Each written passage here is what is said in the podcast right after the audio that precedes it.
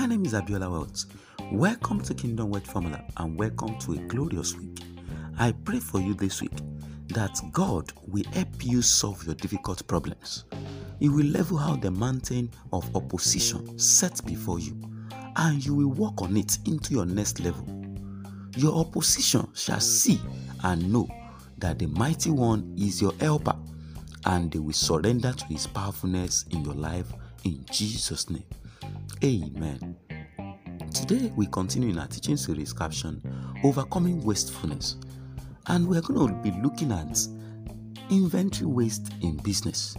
We've looked at it from the angle of personal living. Now, before we go into the next waste, we're going to be looking at it from the angle of business.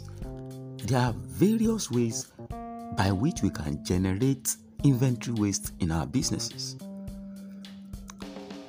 For example, when you stock what you think people will buy without doing your own market research properly, this can lead to inventory waste. Inventory waste occur in business when you stock what you think people will buy without doing your market research properly.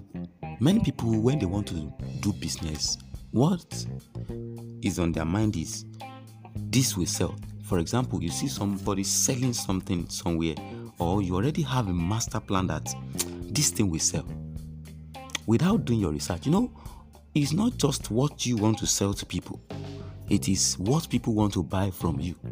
It is what people need in that environment. It is what people need in that market zone.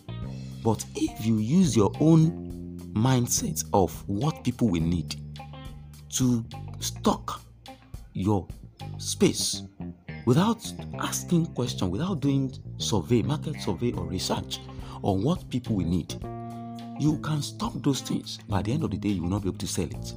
And this can result into inventory waste. We continue from here tomorrow. Don't forget to send this podcast to at least five people today. God bless you. See you tomorrow. Stay connected